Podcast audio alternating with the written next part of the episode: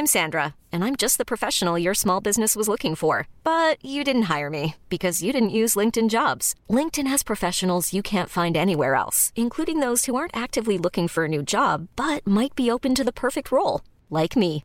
In a given month, over 70% of LinkedIn users don't visit other leading job sites. So if you're not looking on LinkedIn, you'll miss out on great candidates like Sandra. Start hiring professionals like a professional. Post your free job on linkedin.com/achieve today. Millions of people have lost weight with personalized plans from Noom, like Evan, who can't stand salads and still lost 50 pounds. Salads, generally, for most people, are the easy button, right? For me, that wasn't an option. I never really was a salad guy. That's just not who I am. But Noom worked for me. Get your personalized plan today at Noom.com. Real Noom user compensated to provide their story. In four weeks, the typical Noom user can expect to lose one to two pounds per week. Individual results may vary. Vi är sponsrade av Joina som är ett nytt spel för dig som är över 18 år från Folkspel. Folkspel är ju föreningslivets ideella lotteribolag. Ni känner alla till Bingolotter och Sverigelotter som har tjänat ihop 17,5 miljarder till föreningslivet sedan starten 1991. Ja, och är det någonting som jag älskar med föreningslivet så är det ju att eh, det ger upphov till liksom fysisk aktivitet och härliga upplevelser för mina barn. Det som är mindre eh, positivt är ju alla dessa högar med olika saker som man förväntas göra som föreningsförälder. Eh, jag vet inte hur många gånger jag har haft olika typer av lotter, tidningar eller andra grejer som ligger hemma och som jag tappar bort och som sen ska säljas. Det är godis, det är bullar, det är, ja, det är som sagt lotter och sen så slutar det alltid med att jag får hosta upp själv ur egen ficka för att jag har tappat bort allting och det blir ett himla krångel och meck. Det här kanske säger mer om mig än om själva eh, den här verksamheten. Men det är i alla fall ett problem för mig. Därför så älskar jag tanken på eh, joina. Eh, eller vad säger du Manne? Ja, det här är alltså ett lotteri där man signar upp sig på, eh, på, på en prenumeration eh, där man har chansen att vinna varje vecka. Så föreningsbarnet då, eller föräldern, säljer en prenumeration till någon och varje månad då så tjänar föreningen pengar. Eh, väldigt, väldigt smidigt och man behöver inte hantera några fysiska pengar eller något sånt. Och det är också såklart eh, ett kul spel som man dock såklart måste vara över 18 år för att spela. Så om du eller din förening vill veta mer så gå in på folkspel.se joina med y och läs mer om det här smarta. Ja, det ska jag verkligen göra exakt just nu. Tack så mycket Joina. Vi är sponsrade av Länsförsäkringar. Det är vi. Eh, Jag har ju ett eh, problem i livet och det är ju att jag eh, rent ekonomiskt är något av en fuck-up. Jag både tjänar för lite pengar och jag gör av med för mycket pengar. Och jag, det finns ingen framförhållning, det finns inget sparande till mig själv, det finns ingen pensionsgrej som är så många eh, som lyssnar skulle sätta eh, kaffet i, i vrångstrupen. Eh, när de förstår Ja, de gör det nu. Ja, när de förstår hur illa ställt det faktiskt är. Däremot så har jag lovat mig själv att jag ska inte låta den här ekonomiska fuck-uppigheten, som jag kallar den, föras över på mina barn. Eh, this ends now, har jag sagt. Och drag, dragit ett streck i eh, marken Bra. med kolkrita. Eh, tatuerat in ett streck har jag gjort. Eh, och därför så sparar jag till barnen varje månad. Och vi har ett system, jag och Li, att Li sätter in pengar på ett konto varje månad och jag sätter in pengar på ett annat konto varje månad. Livet är föränderligt, löften bryts, men Länsförsäkringar finns där för alltid och kan hjälpa till, då bland annat med Barnspar. Vi tackar Länsförsäkringar för att ni hjälper Nisse och andra att hålla sina löften. Och eh, glöm då inte att Länsförsäkringar kan alltså hjälpa dig med bank, pension och försäkring. Tack så mycket!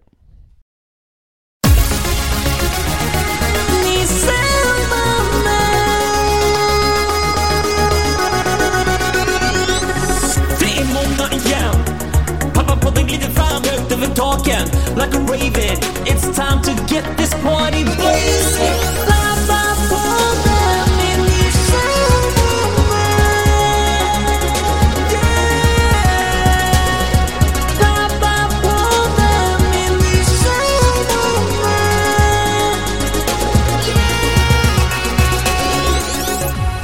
är Hallå, varmt välkomna ska ni vara till det något ekivoka nummer 369. Med lite vilja kan man ju få det till att bli det i alla fall. Ja, kanske att trean förstör en aning. Det finns ju också något nummermagiskt i att det är så delbart med tre. Att det är liksom 3, 6, 9. Att det är, ja, jag ser något mönster. Jag ser hur min hjärna jobbar för att hitta ett mönster. Mm. Eh, Det finns ju spännande med dina nummer också. ja, precis. Nu är När det vi spelar ju... in det här så är det två dagar kvar tills du fyller...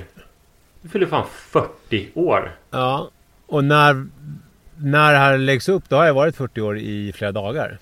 Ja. Eh, det är ju det är en milstolpe. Jag satt och kollade på bilder från min 30-års middag. Eh, och det som är sjukt är att så här, det var ju typ en viskning, om det nu är en tidsangivelse, en liten snespark innan jag lärde känna dig. Alltså att vi har ju Mm. känt varandra ganska länge nu. Eh, det är ju Ja. snart 10 år. Jag minns när jag fyllde 30 så frågade folk så här, Men Manne har du... Eh, har du någon, någon åldersångest? Ja. Någon 30-årskris? Och då minns jag att jag tänkte att jag... Eftersom jag ha- hade två barn och liksom ändå jobb och en bostad. Som inte någon optimal bostad men ändå en bostad. Som var ett förstahandskontrakt. Så kunde jag inte känna någon 30-årskris. Nej, för det är ju yttre faktorer. För att det var det är 30 år. Det, då vill man ha liksom uppnått vissa saker. Typ så jag kanske gått ut en utbildning och fått ett jobb och kanske fått ett barn. Sådana där saker. Så det var som att jag hade verkligen mitt på det torra då. Medan när jag fyllde 25 så var det mycket mer svajigt. Jag eh, spelade väldigt mycket tv-spel och rökte ganska mycket gräs. Vill jag Men, minnas. men hur kommer du känna när du fyller 37 här senare i år? Ja men 37 känner jag väl ingenting. Nej. Men jag tror om jag fyllde 40 nu skulle det kanske kännas svajigt bara för att jag vet inte om det har hänt så mycket sen jag fyllde 30. Jag har Boom! Exakt där. Exakt det. Precis så känner jag. 30, Ja. ingen kris. Det kändes, Nej. som att jag, var- det kändes som att jag var... Jag var liksom på banan. Du var jag där du skulle vara. Jag var där jag skulle vara. Nu däremot så känns det som att fan jag är ju på samma bana. Det är, det är ju inte som att jag de här tio åren har eh, jobbat mig upp och blivit liksom eh, lite mer eh, någon högt uppsatt mellanchef eller att det liksom är att jag Ja, det är det man ska steg. göra. Man, när man är 30 så här. Jag kanske är junior på mitt Ja, jobb. Men ja. jag har ändå ett jobb. Nu ska jag bara visa framfötterna. Förvalta mitt pund. Och jobba stenhårt. Mm. Så kommer jag få betalt när jag fyller 40. Det, så känns det inte riktigt. Det, man märker också det att, apropå det där med juniora. För nu, alla i mina bekantskapskrets som har riktiga jobb, de har börjat prata om att det är så här. Nej men de sökte någon som var lite mer junior. Eller, ja, de, de, det. de, De är för bra för att få jobbet. Ja, de är lite för juniora för mig. Eller att liksom kollegor är juniora. Eh, att det, att det är, man är tydligt där. Det är, jag är väldigt sällan att man tror inte att man sa att man var junior när man var där. Men nu är det tydligt att vi har gått förbi det stadiet. I alla fall om jag tittar runt omkring mig. Att folk runt omkring mig verkar vara lite mer seniora. Mm. Ehm, ja, men själv känner jag mig fortfarande väldigt junior. Det Men ju- leder det här då till en ålderskris för dig? Eller känner du wow, jag är fortfarande junior? Jag vet inte om det är ålderskris, men alltså det är ju... Alltså det är ju en, någon slags kris är det ju. Alltså att man är... Vad, vad liksom...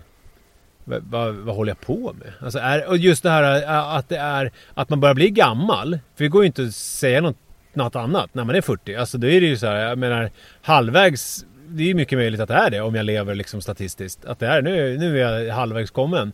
Eh, Men det som slår mig också är att det är så jävla mycket liv kvar. Alltså det här som att vara när man tänkte man var på 30 när man var på banan. För då hade man ju så här lajvat vuxen ett tag. Men nu har man ju lajvat vuxen jättelänge och så märker man så här shit jag måste lajva aslänge eh, innan det tar slut. Och så här, och då ska jag dö. Det är det som är att det tar slut. Och det, det är ju ingen liksom... eh, Det känns... Man, har- jag har fått en liten sån här wake up and smell the coffee. Lev här och nu. Thing. Alltså för att det är eh, på något jävla vänster. En annan grej som jag kan känna det är ju det här med att när vi var junior, eller när jag var junior, Ja. så såg jag mig inte själv som junior. För jag såg mig själv som oerhört framgångsrik. Ja, just det. Från att jag var 20 år. Så att jag låg ju... Det var som att jag hela tiden låg steget före. Någon som höll på att utbilda sig i någon prestigefull utbildning. Någon som, någon som precis hade landat sitt första prestigefyllda jobb men var väldigt junior på sin Du, position. du var lite som den liksom- som var cool på eh, högstadiet. Alltså man pikar lite tidigt. Ja, ja verkligen. För att jag peakade ju då när jag var liksom så här, alltså jag var ju, det var ju otroligt när jag var 21. Ja, fast det var också otroligt när du var skitmycket 14. pengar. Tänker jag. Alltså, Jo, jag menar jo. när du var i den här manspanelen och alltså jag menar det. Och jag kan känna igen mig till viss del också att det är ehm, att man var jävligt bra på att vara lillgammal. Mm. Eh, men och sen så var gammal på riktigt. Det är något annat. För nu börjar ju Och det var ju folk... fantastiskt också för man var ju Det var ju väldigt försonande för att man var ju liksom eh, Man var ju briljant för att vara ung. Ja, Och sen, allting sket sig när man skulle bli briljant på riktigt. exakt. Inte Alltså man, kunde gömma sig, gömma sig lite grann bakom att Jag man skriver är så här ung. debattartiklar vet, i Aftonbladet som jag skickade in och då ville jag ju skriva gärna så här Manne Forsberg 16 år. Just det. Det skrev jag första gången för någon redaktör som bara men skrev ut det och då första gången kanske man kände vad fan behöver man inte skriva ut men sen så ville jag ju alltså när jag var liksom 18 så ville jag ju typ att det skulle skrivas ut att jag var 18 för då det. blev det lite bättre fattade jag ju. Ja. Ja, ja, det, men eh, jag... Det är fy- fyra tecken i alla fall på att jag är 40. På riktigt. Mm. Att det liksom är att det inte är ett skämt. Det är att jag... Alltså jag tror inte du förstår vilket eh, maskhål jag har krupit in i vad gäller Palmemordet. Oj. Det är det sjuka. Jag har hittat en podd. Alltså som heter typ Palmemordet. Där de är helt... Eh, alltså nu ska jag inte säga det här för att folk blir sura när jag slänger mig med sådana grejer. Men på ett helt autistiskt vis har tagit sig an Palmeutredningen. Alltså sitter... Jag, nu har jag lyssnat på... Nu är jag inne på avsnitt fyra av typ nio som bara handlar om Skandiamannen-spåret. För det är det som är min ingång nu eftersom han är på tapeten nu. Tack vare den här filterartikeln som kom för två år sedan och att Christer Petersson, chefs, äh, eh, ja, åklagaren här, har eh, sagt att de eh, innan sommaren här kommer eh, antingen lägga ner eller eh, göra så att det här leder till åtal. Ja, men det känns inte som det borde vara så intressant nu för nu eh, verkar det ju klart att det var Skandiamannen som gjorde det. Ja, det, nej, det är... Ja, gud. Vi kan, inte, vi kan inte prata om det för det kommer bli, vi kommer tappa alla våra lyssnare. Nej, det är det Ja. verkligen inte. Men att jag har suttit nu och... Alltså att det är liksom ni, nio, alltså en entimmes långa avsnitt som bara är att de sitter och egentligen läser förhörsprotokoll med honom. alltså det är så sjukt. Jag känner mig, jag känner mig samt, när jag gör det så känner jag mig, jag är galen. Jag är Det galen. låter ju otroligt tråkigt men vad gör du samtidigt som du gör det här? Så att säga. Eh, idag sprang jag lite. Sitter du bara ner? Nej, jag sprang Nej, skriver. idag. Och jag, och jag var ute med Kajsa. Jag vek tvätt. Jag diskade. Alltså det är allting som jag inte pratar med någon annan typ. Och jag står Men det känns ändå sunt att livet ändå på något vis pågår så att du inte har bara låtit det- allting gå i stå för att ta del av Palmegrejer. Ja, ja, det är sant. tycker jag är bra. Men det är ju fascinerande med alla öppna dörrar och blåa täckjackor och... Han har ju också en bögslunga. Det var ju mitt kännetecken ett tag. Mm, det var det. Eh, verkligen. Alltså det en var- liten handväska som hålls av män. Ja, det kallas ju en hand, yggla snarare än, än, ett, eh, än en axelrem. handlovsväska, säger de i, i, i polisutredningen. Ja, Mm. Eh, Så jag saknar det. Det var otroligt att du hade det. Det var väldigt kraftfullt. Mm. Ja, det var ju... Varför ja, slutade du med det? För att jag... För att jag kom... Alltså... Dels för att jag inte liksom kände att jag orkade bära upp det längre. Alltså det var liksom... Men sen kände jag också att det var lite jobbigt. Alltså det, för mig var ju... Det är ganska opraktiskt egentligen. Ja, för mig var det ju form och funktion. Alltså det var ju så här, jag tyckte det var lite kul att ha en sån för att man fick lite uppmärksamhet. Men det var ju också så jävla härligt på sommaren var det framförallt för att man inte vet vad man ska ha grejer. Eh, som på hösten och vintern då kan man alltid ha en kavaj eller någonting och så kan man stoppa ner saker i olika fickor, då är det inga problem. Eh, så att, men sen började jag väl känna att på sommaren, jag behöver inte så jävla mycket grejer längre. Alltså det känns så här, jag behöver inte plocka med mig ha allting jämt i en liten väska och så här, att man eh, att man inte behöver vara så jävla anal med allting. Att det ska, allting ska med hela tiden. Man kan också bara ta, ta nycklarna och ett eh, paket Juicy Fruit och glida ner på Fredsgatan.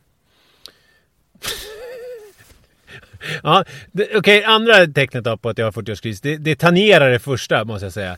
Det är att jag också har, hoppat in i ett annat maskhål.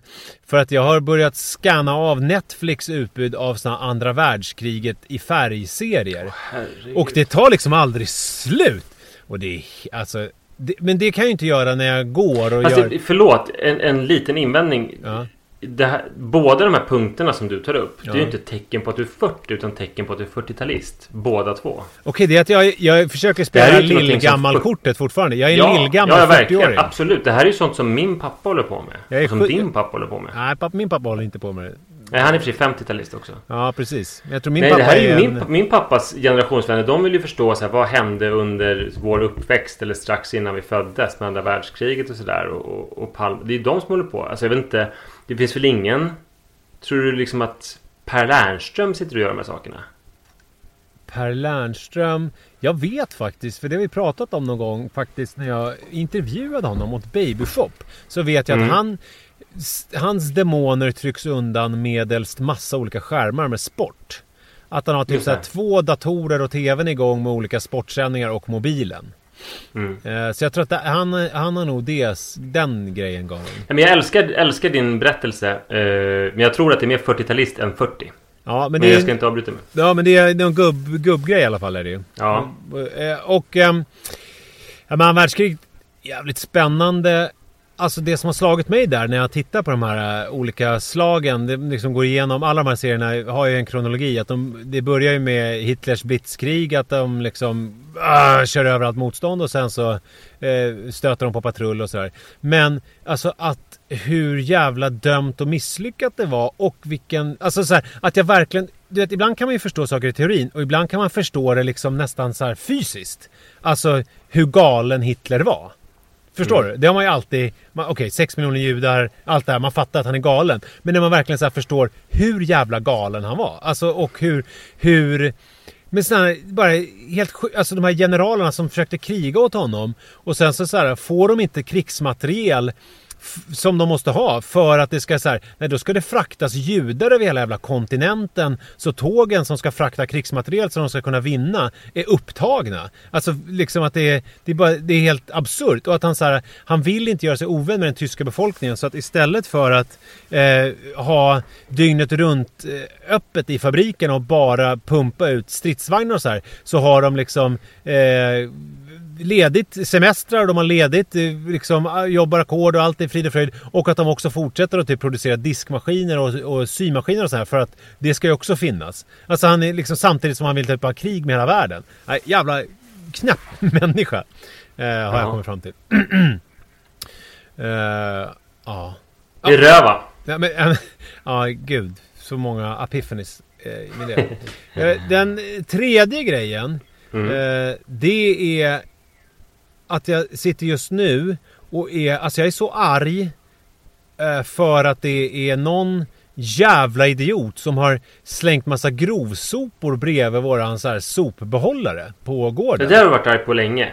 Ja men nu är jag ju, nu är jag ju, alltså, går upp i limningen och jag vill, jag vill, jag vill skriva brev och jag vill starta Facebookgrupper och jag vill liksom, ja men jag vill, jag vill, idag gick jag och muttrade märkte jag när jag såg det och så såg jag att jag mötte en granne som bor i, och hon liksom vågade knappt hälsa för att jag gick och grymtade för mig själv. Jag kom på mig själv att jag gick och grymtade.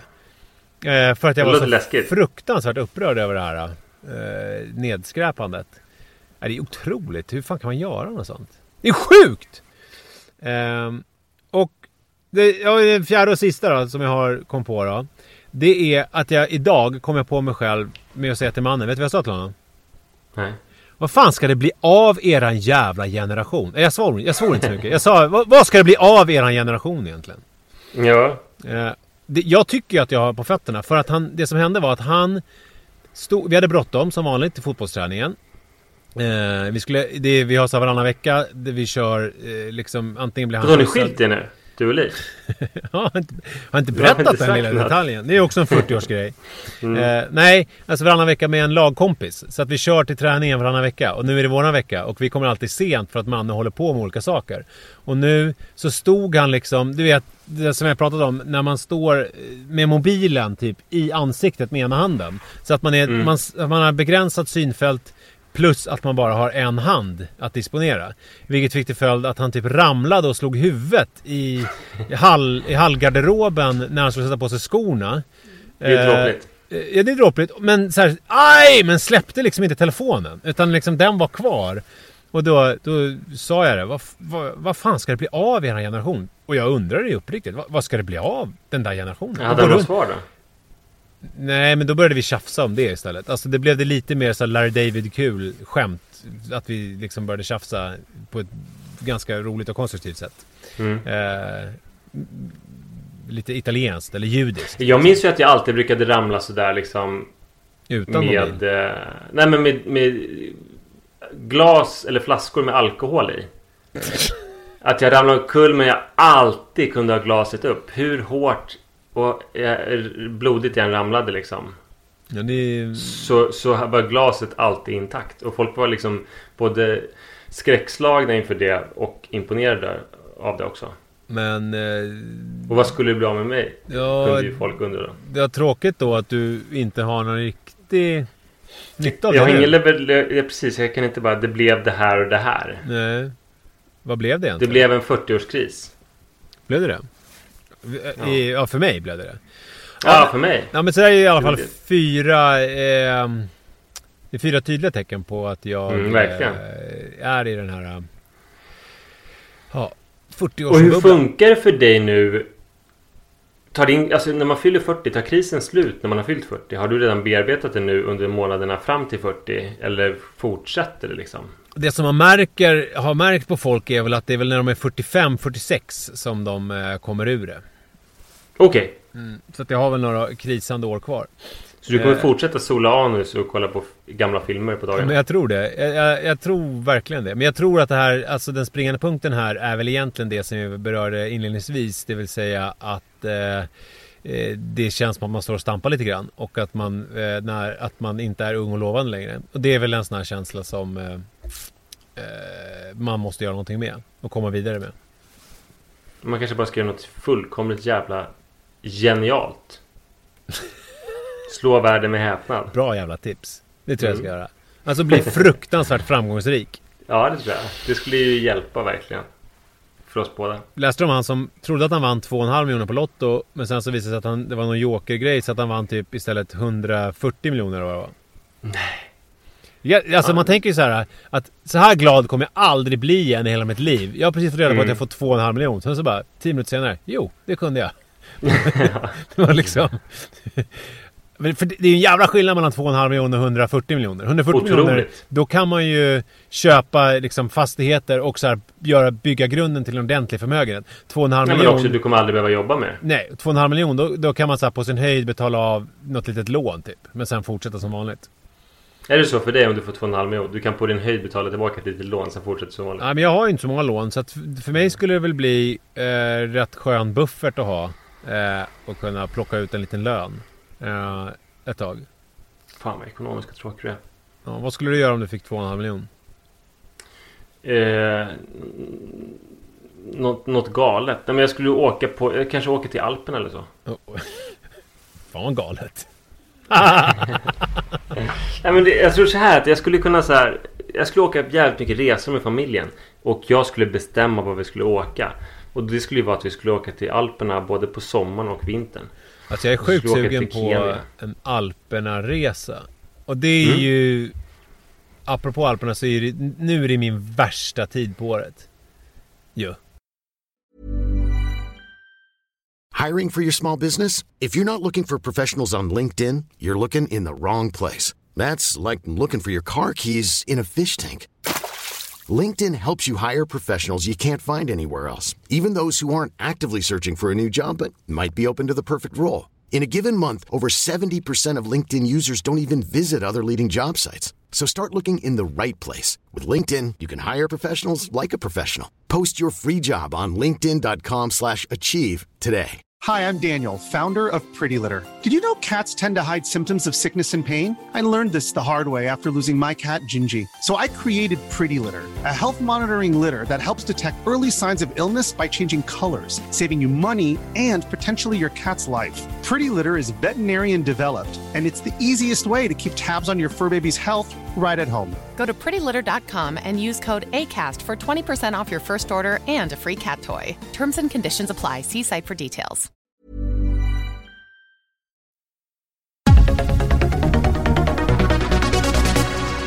Hur då? Jag pratade om det här tidigare. Jag gör väl, det känns som att jag bearbetar det varje år i podden. Alltså, du vet ju att jag har en eh, restriktiv, restriktivt förhållande till Instagram för närvarande. Att jag inte scrollar. Att jag använder det som en brevlåda. Eh, ja, och så vidare. Att jag inte Mm. liksom...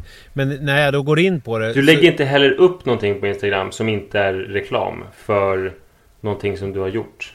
In, jo, jag la ju upp en gullig film på Joel häromdagen på min Insta-story.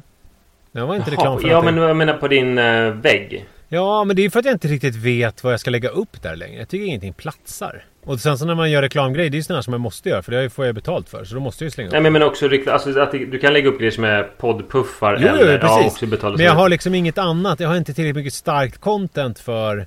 Eh, alltså min tröskel för att lägga upp någonting där är för hög. Men sen så när, när det är någonting som jag måste lägga upp, då måste jag lägga upp det. Förstår du? Ja, klart. Men jag kan liksom Ja, inte bara precis. slänga upp någonting. Eh, jag vet inte riktigt vad jag ska slänga upp. Men storiesarna är ju lättare. Men jag kanske ska Mm. flytta mina stories bara ner till min stora Instagram. eller Ja, kanske. Jag, vet inte, jag vet inte vad jag ska göra med det. Men i alla fall, det som händer nu i alla fall när jag går in på Instagram och ska kolla eh, om det är någon som har skickat något eh, roligt i DM med någon eh, förfrågan eller något kul. Pappapodden eh, relaterat spörsmål motsvarande. Då dyker det upp bilder, man ser ju den översta bilden liksom hela tiden i flödet. Mm. Och nu är det ju fruktansvärt mycket bilder på folk som är i Äckelfjällen och åker äckelskidor och har det äckelmysigt. Och jag sitter ju här vid min sopnedstänkta gård i Farsta och eh, känner att jag vill eh, skjuta mig ut långsamt. Du firar, alltså det är ju när vi spelar in det här vecka 9. Och du firar inte sportlov just nu. Nej, jag firar inte sportlov och jag skulle ju, vi skulle ju göra vi, den här Bergslagen-grejen men den jävla backen, det har inte kommit någon snö så den är inte öppen. Så det kommer ju bli någon simhall motsvarande det här sportlovet. Jag hatar Alltså ni ska åka till Bergslagen imorgon. Till eh, din kompis. Ja. Och där brukar ni åka till en skidbacke. Ja. Som nu har snöbrist. Ja. Och Så det är ju inte samma sak. jag. Förra året så fick jag ju ändå Tack vare något samarbete med Skistar fick jag ju några dagar i Åre med familjen. Och det är ju liksom Mm. det, det går inte att jämföra eh, Även om det hade varit snö Några dagar i en backe i, i Bergslagen med liksom Åre eller Alperna för den del. Och jag menar jag är ju sällan När folk är på Seychellen eller lägger upp så här du vet eh, Tyllgardiner som fladdrar lite i solen på Bali eller vad fan vi nu har pratat om. Eh, det skiter jag fullständigt i. Alltså det, det rör mig inte i ryggen. Jag bryr mig inte överhuvudtaget. Men när det gäller just såna här frilufts och fjällgrejer då är... Då, Varför är det så? eh, för att jag blir fruktansvärt avundsjuk. Och Jo men blir- varför? Alltså varför Jag- du avundsjuk på det? Ja, men jag vet inte, för jag tycker att det är så himla härligt själv. Jag älskar det. Men jag, alltså Seychellerna och Bali, det känns inte som att det är... Det är liksom inget... Det är ingen bedrift. Alltså så här, åka skidor, åka... Det är så här, barnen, man har verkligen fått... Jag vet ju vad det innebär också, att kämpa och få på barnen kläder och liksom de ska lära sig åka och man ska själv åka. Det är liksom så här, Det är så mycket som är... Eh, det är så mycket bedrift i att faktiskt ta en sån där bild eh, från toppen på ett barn som liksom är, ser lite glad ut på toppen av Åreskutan. Men så du hatar dem inte bara egentligen, så du tycker ju också så här att du bugar dig också mot Ja, jag, jo, jo, men jag, jag vet ju att jag kan göra det själv också. Så att det är ju... Ja, men, jag- men, men, men jag tror att det är liksom... Att åka till Seychellerna, det handlar ju bara om att man har massa pengar. Alltså typ så här, då kan man ju åka dit. Det är klart man... Alltså så här, åka till Åre. Jag tänker på det med att den här markören där när man läser Zlatan-boken. Första gången han var typ i Åre. Och då var det några som såg att han var Zlatan i liften på väg upp. Och sen så när han gick av så bara, fan jag kan ju inte åka. Och då hade folk sett att han var Zlatan. Så bara, jag kan ju inte åka ner här. Jag, de har ju sett Zlatan och jag kan ju inte visa att jag inte kan det här. Så att då stod han ju kvar och bara höll på att fixa med sin utrustning och pillade med allting. Liksom tills folk hade tappat intresset och drog därifrån. Eh, för att det finns ju någonting med skidåkning också, där att man faktiskt behärskar någonting. Alla kan ligga Men i du solen. började se, kan det vara det också? Du började väl sent i livet? Du har inte åkt skidor varje år och sånt? Nej, när, vi var, när jag var barn så var det verkligen inte så att det var... Det är ingenting som har kommit självklart. Vi åkte några gånger sådär. Eh, Och det var, det Men sen så kom du är- på för några år sedan att du, nu vill du ge dina barn det här varje år-prylen. Ja, ja, det- precis så är det. Det vill jag göra. Eh, Och jag vill ge... Och sen så märker jag att det finns folk på Instagram som gör det i mycket högre utsträckning än vad du gör. Ja, det finns en kille som jag gick i gymnasiet tillsammans med. Han är så här, men hans barn är liksom jätteduktiga. De åker också här i typ... Nu har jag, inte- nu har jag inte... Han... Eftersom jag inte går in i flödet längre så ser jag inte honom. Eftersom det är ju lite random vem utav ens typ hur många man följer som dyker upp där i överst. Eller det är det väl inte, det är en algoritm. Han har inte dykt upp i alla fall. Men han tidigare år så har han åkt skidor liksom från typ slutet på oktober till eh, början på april. Och även massa här i typ Flottsbro i, i Huddinge i Stockholm och sådär. Eh, Mm. Och är jämt ute och åker skidor. Och det, blir, bra- det gillar du på något vis fast ändå Nej, det gör jag inte. Alltså, jag, jag, jag vill ju inte se det. Nej. Nej. Men... Eh, Och nu är du där också! I... Åker i... Jag såg, det dök upp idag, första grejen som dök upp när jag gick upp var du? en jättegullig bild på Iris som sa här, nu ska vi åka till Järvsö och åka skidor. Jaha! Det, ja, då är jag, jag oskyldig i alla fall. Okej, hon hamnade högst upp i ditt flöde. Ja. Ja, hon var ju jätteglad. Det är Ja, lite dumt vi, att jag inte, att jag i princip, alltså inte ens kunde lajka den bilden trots att det är liksom en nioårig Nej. flicka som jag har i min närhet. Men att det ändå är, sticker för Du hårt. blev väl förbannad? Ja. Du blev ju jävligt sur helt enkelt.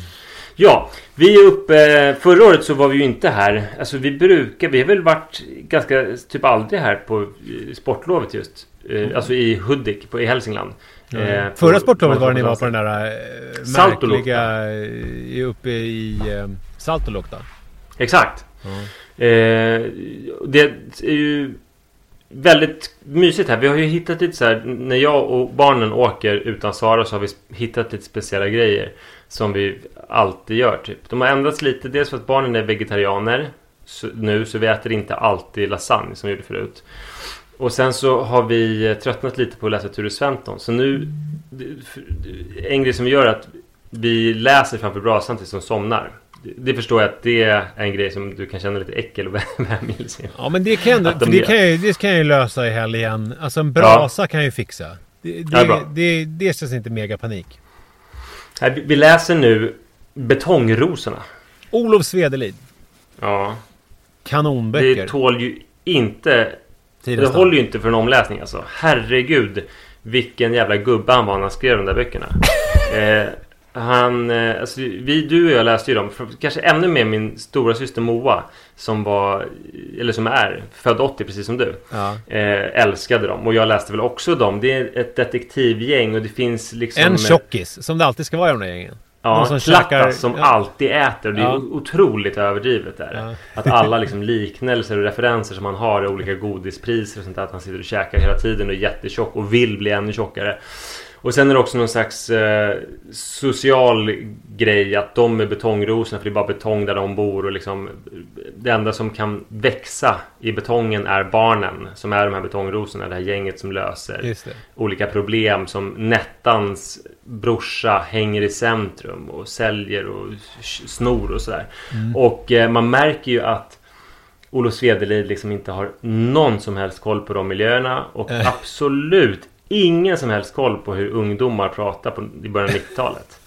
Alltså han är liksom helt to, bort åt helvete fel liksom. Men det fattar jag först nu för att jag tror Anledningen till att man kunde läsa dem då det var att man var så ung. Så att, alltså man, man läste väl de där böckerna då kanske när man var i eh, tioårsåldern eller sånt. Jo men och för att man var så svältfödd. Jag menar Manne, när han har liksom Eh, alltså Einar och alla de här gangsterrapparna som är Mm. liksom det som han vill ha. Liksom Mm. rakt in i venerna och liksom följer olika på TikTok och på eh, alltså så här, Varför ska han lyssna på en gubbe som är liksom 40 år gammal till exempel? Som ska Nej. försöka beskriva eh, hans liv eller det som han är. När han liksom har källan mitt framför ögonen. Nej, det verkar ju jävligt dumt. Men eh, jag tror, jag tror också att vi trodde på Olof Svedelid. För vi hade ju ännu sämre koll på de här miljöerna än Olof hade. Och på ungdomsspråk och sånt där kanske. Så att vi tänkte väl att ja, han är vuxen. Han vet vad han snackar om. Du menar att man, Att om att han man tänkte använder att något- det var att så där är det att vara 13-14? Ja, ja precis. Att han har väl bättre koll än vad vi har. Jag Både på tänkte- miljöerna och på hur ungdomar pratar. Jag minns det som att jag...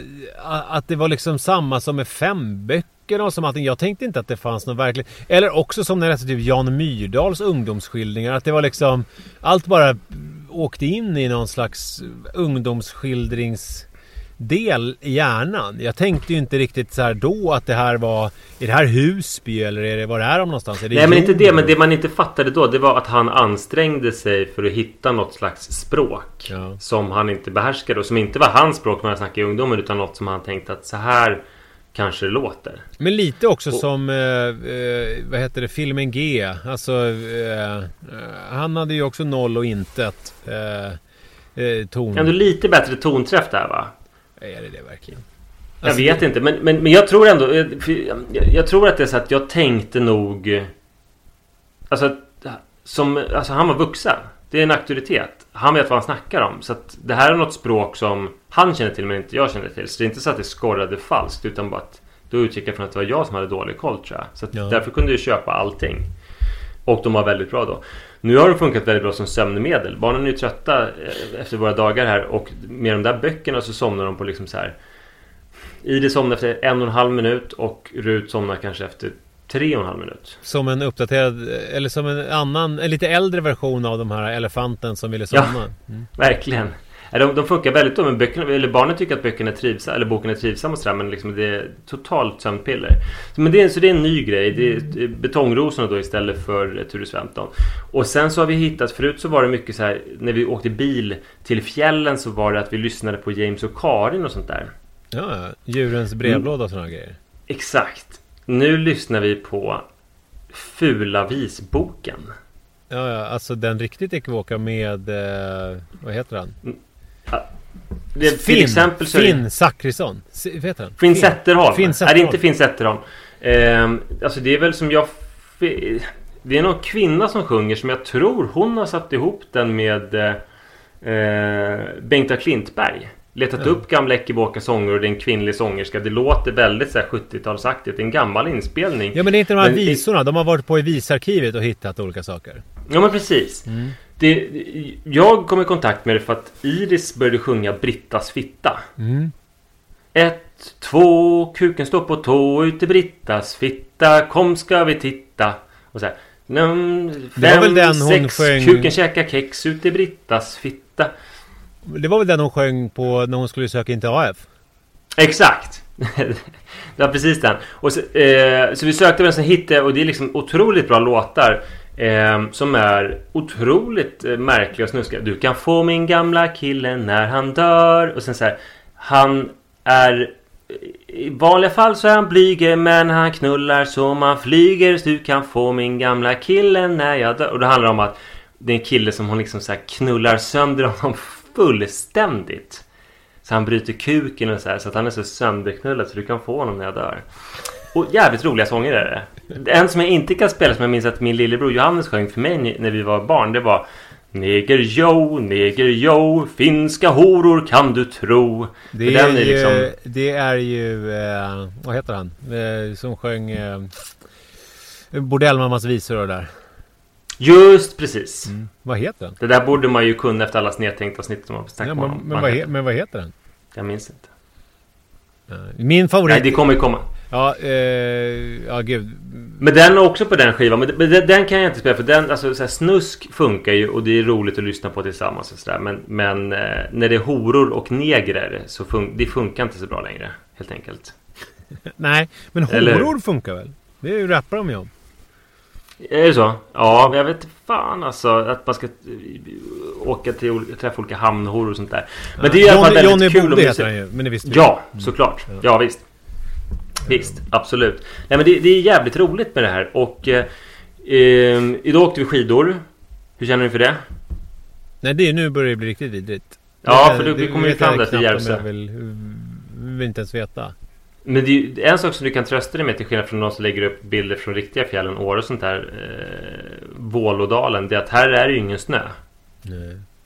Men, och nu kommer det lite tråkigare, när vi åkte dit i, i morse så var det 7 minusgrader och gnistrande sol och det är ändå 60 cm i pisterna. Mm, vidrigt. Hade du med din Murika? Nej! Eh, jag gjorde en ännu smartare grej nu. Jag hade med en termos med linsgryta. Vi- Vilket är mest fotriktigt och vidrigt egentligen? Äh, linsgryta i, i termos? ja. Ja, men det, men men jävligt men smidigt. det, Man slipper ju grilla och så här och elda. Ja fast det tycker jag är... Det, det, jag hade varit jobbigare om du hade äh, gjort pannkakor med Murika. Är det så? Ja det hade känts. För det är också så här bedriften. Och jag har smet Ja. med sig och så här. Och att det blir väldigt gott. Eh, och man gör ju Jo, succé nu. bland de andra. Lins... Alltså linsgrytan är... Dels är den alltså... sjukt god. Och sen så gjorde jag den i morse innan vi åkte. Jo, jo. Alltså, det är klart att det är gott. Det fattar väl jag också. Eh, Jag skulle älska det, men det är ju själva grejen att man står med en murika över öppen eld och gör pannkakor. Det är ju mer visuellt och liksom sådär. Jag tror jag ska ta med, jag har den med och jag tror jag ska ta med den imorgon. Men det blev lite jobbigt förut när jag fick för mycket uppmärksamhet för den. Mm, alltså att, att det blir ett så jävla stort gäng. Ehm, ja, men och sen så åkte vi då. och Det, det var fint som fan och eh, det är jobbigt när man ska hyra skidor. Ja, dock. det är vidrigt. Jag skulle sätta på, och det var inte så mycket kö. Alltså jag hade haft lite ångest över det där hyrscenariot innan och blev glatt överraskad när det inte var så mycket kö. Men sen så skulle jag hjälpa Iris med pjäxorna, du vet. Och vi har olika inställningar till hur man ska ha byxorna innanför eller utanför och någonting Ja. korvar sig och Ja, jag vet, jag jag blir skitförbannad. Det är det där jag liksom- menar. Det är ju det där man vet att man går igenom och sen så är man där uppe ändå och barnen är glada och man är högst uppe på eh, toppen och, och man har åkt upp med sittliften eh, och ankarliften kanske och någon åkt själv för första gången. Du vet det här, alltså den här känslan av att fan we made it. Det är ju Mm. den som är vidrig. Ja, och sen så då, så vi hade den det lilla bråket och sen så finns det ju någon liten nervositet. Hur snabbt kommer barnen kunna åka nu när de inte har åkt sen i påskas typ. Eh, och eh, sen ska man åka på någon ankarlift, också lite ångest för att ta sig bort till sittliftarna. Hur gör du? inte Har jättebra. du eh, Rut mellan dina ben och sen så åker du tillsammans med Iris eller åker Iris själv och du med Rut eller hur gör ni? Iris åker själv och jag har insett, jag gjorde helt fel med både Rut och Iris förut att jag hade på ankarlift att jag satt på ena sidan hade barnet på andra sidan. Ja, nej man ska ju ha då, eller jag jo, i alla fall har jag mellan benen. Det är mycket bättre för då kan man ju ha sittdelen på vilken höjd man vill under sin Exakt, egen rumpa. exakt. Mm. Men däremot så har jag ju åkt Back in the day så har jag väl åkt med Iris och Rut. Och Ja, då precis. måste jag ju anpassa efter Iris ändå. Så då är ju, gör det den, väldigt ont. Den är vidrig. Ja, den rygg... Alltså man står så Ja, hukad och sen samtidigt ska hålla i barn. Nej, gud alltså. Det är fruktansvärt. Ja, men sen så... Sen var det sådär fint väder och vindstilla. Och vi åkte typ tre, fyra åk som var helt perfekta. Och jag har nästan aldrig varit så lycklig. Och barnen sa liksom så att... Alltså klockan var ju kanske 10, 11 någonting. Men de sa så här, vi vill åka liksom tills det stänger bestämde de redan. Vi ska åka till, när stänger det klockan fem. Om Vi, vi åker ända till dess. För vi vill alltid bara åka. Och jag gick ju på det där lite grann att så kommer det vara. Tills Rut började klaga på att hon frös om tårna. Så jag tror det var så här fyra åk som vi fick som var ren jävla lycka. Och sen så käkade vi lunch när hon bara grät för hon hade så ont i sina sönderfrusna tår. Eh, så fick vi sitta inne och värma upp dem. Ja, det där gillar jag. var det... Det där gillar jag att höra. Det vill jag höra mer om. Där vill jag stanna det- där. Ja, nej men jag blev irriterad på henne också. Började prata liksom ironiskt om hennes tår. För det är som att hon... Det är så jävla konstigt med henne att hon åker som ett proffs. Hon drar liksom objektivt roliga skämt. Eh, har en avancerad humor och är som en tonåring typ. Fast en, en härlig tonåring. Men Mm. sen så kan sitta och gråta för att hon fryser om fötterna. På ett jättejobbigt sätt som bara pågår. Så först säger man ju förlåt och sen jag tog bort pjäxorna. Jag sa att hon skulle gymnastisera tårna så mycket som möjligt. Jag satte mina... Jag har köpt så här helt sjuka eh, tumvantar som egentligen, alltså jag höll på att svettas ihjäl och då tar man dem hela tiden för de är för varma. Det är de finaste jag någonsin har sett och haft. De satte jag på hennes fötter. Eh, sen bara, så jag var ju duktig liksom i början och sen så bara eh, blev jag mer ironisk mot henne. Och så. Men Och hur, hur liksom slutade det mörkt. då? Ja, så åkte vi in till värmestugan och hon värmde upp sig. Sen hade vi några bra åk till.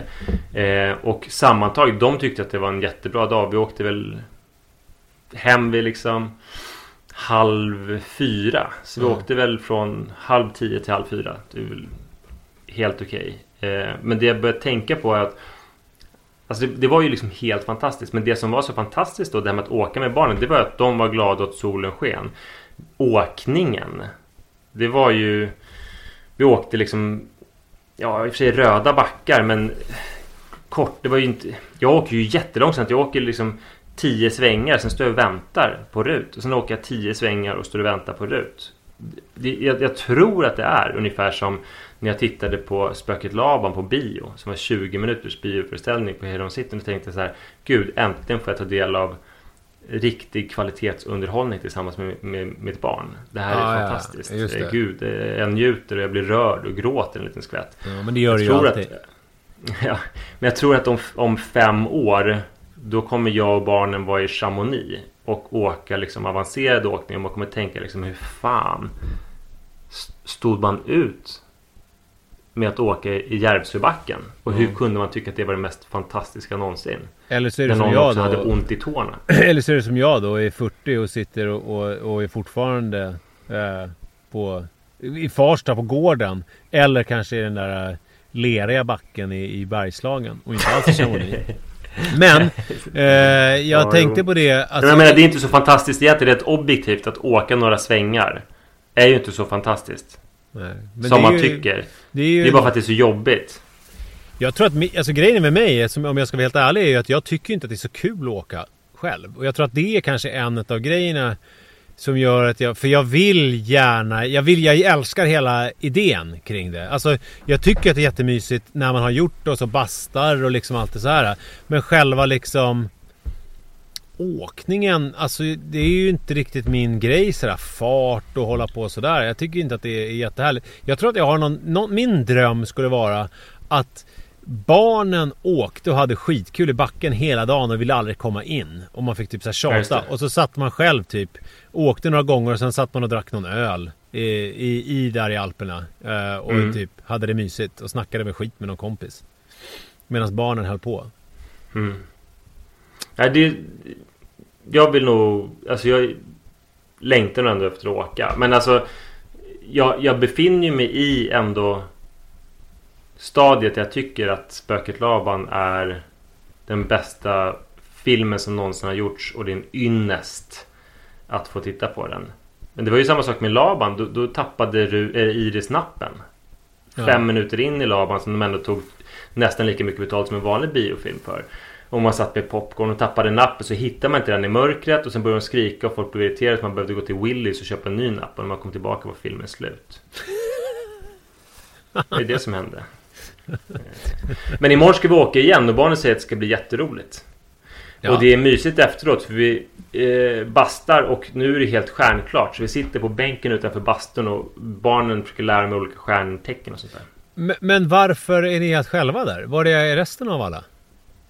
Eh, utspridda i, i landet. Ja men jag hade tänkt så här. Det här är ju kanske lite internt för att vara podden. Men jag hade tänkt så här. Att någon gång fråga om man kan vara på Maln eh, på sportlovet. Det kan man väl. Det är ju bara att glömma. För att där är det helt fullt eh, av olika syskon och syskonbarn. Och det är liksom en miljard människor där. Så jag har inte ens vågat eh, kasta upp det i luften. Men nu får man ju höra att där är det bara en Manne Forsberg och två söta flickor som sitter och sover framför en brasa. Där hade man ju kunnat, Mm. där hade man kunnat vara i ett rum och sen åka till Järvsö och njuta eh, bergets guld. Slängs inga grovsopor här så mycket kan jag säga. Mm. Ja, ja, men det är ju bra. Då får jag väl eh, får jag ta med mig till eh, eh, nästkommande sportlov. Ja, ja visst. Ja, perfekt. M- m- eh, Ja, jag tyckte ha, Det är mitt sätt att säga hej då på. Något med afasiartat gubbvis. Farväl. En sak kan vi säga, det är många nu som särskilt eh, våra norrländska lyssnare har ju nu eh, sportlov. Ja. Ge fan i att lägga upp massa bilder. Ja, ja, precis. I alla fall om ni... Ta det lugnt. I alla fall om jag följer er. Mm, exakt. Ja. Men vad kul att ni lyssnar ändå och grattis Nisse 40 år. Tack. Hej då! Hej!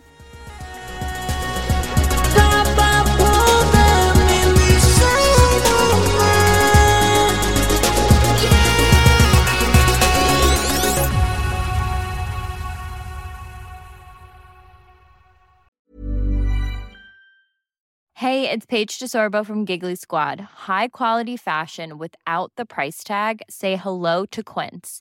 I'm snagging high-end essentials like cozy cashmere sweaters, sleek leather jackets, fine jewelry, and so much more. With Quince being 50 to 80% less than similar brands. And they partner with factories that prioritize safe, ethical, and responsible manufacturing. I love that. Luxury quality within reach. Go to quince.com slash style to get free shipping and 365 day returns on your next order. Quince.com slash style. Hi, I'm Daniel, founder of Pretty Litter. Cats and cat owners deserve better than any old fashioned litter. That's why I teamed up with scientists and veterinarians to create Pretty Litter. Its innovative crystal formula has superior odor control and weighs up to 80% less than clay litter. Pretty Litter even monitors health by changing colors to help detect early signs of potential illness. It's the world's smartest kitty litter. Go to prettylitter.com and use code ACAST for 20% off your first order and a free cat toy. Terms and conditions apply. See site for details.